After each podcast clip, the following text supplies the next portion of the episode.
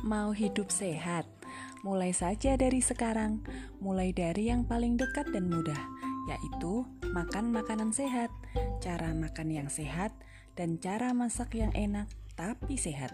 Bersama Eka Farm, setiap pekan kita akan ngobrolin tentang itu semua.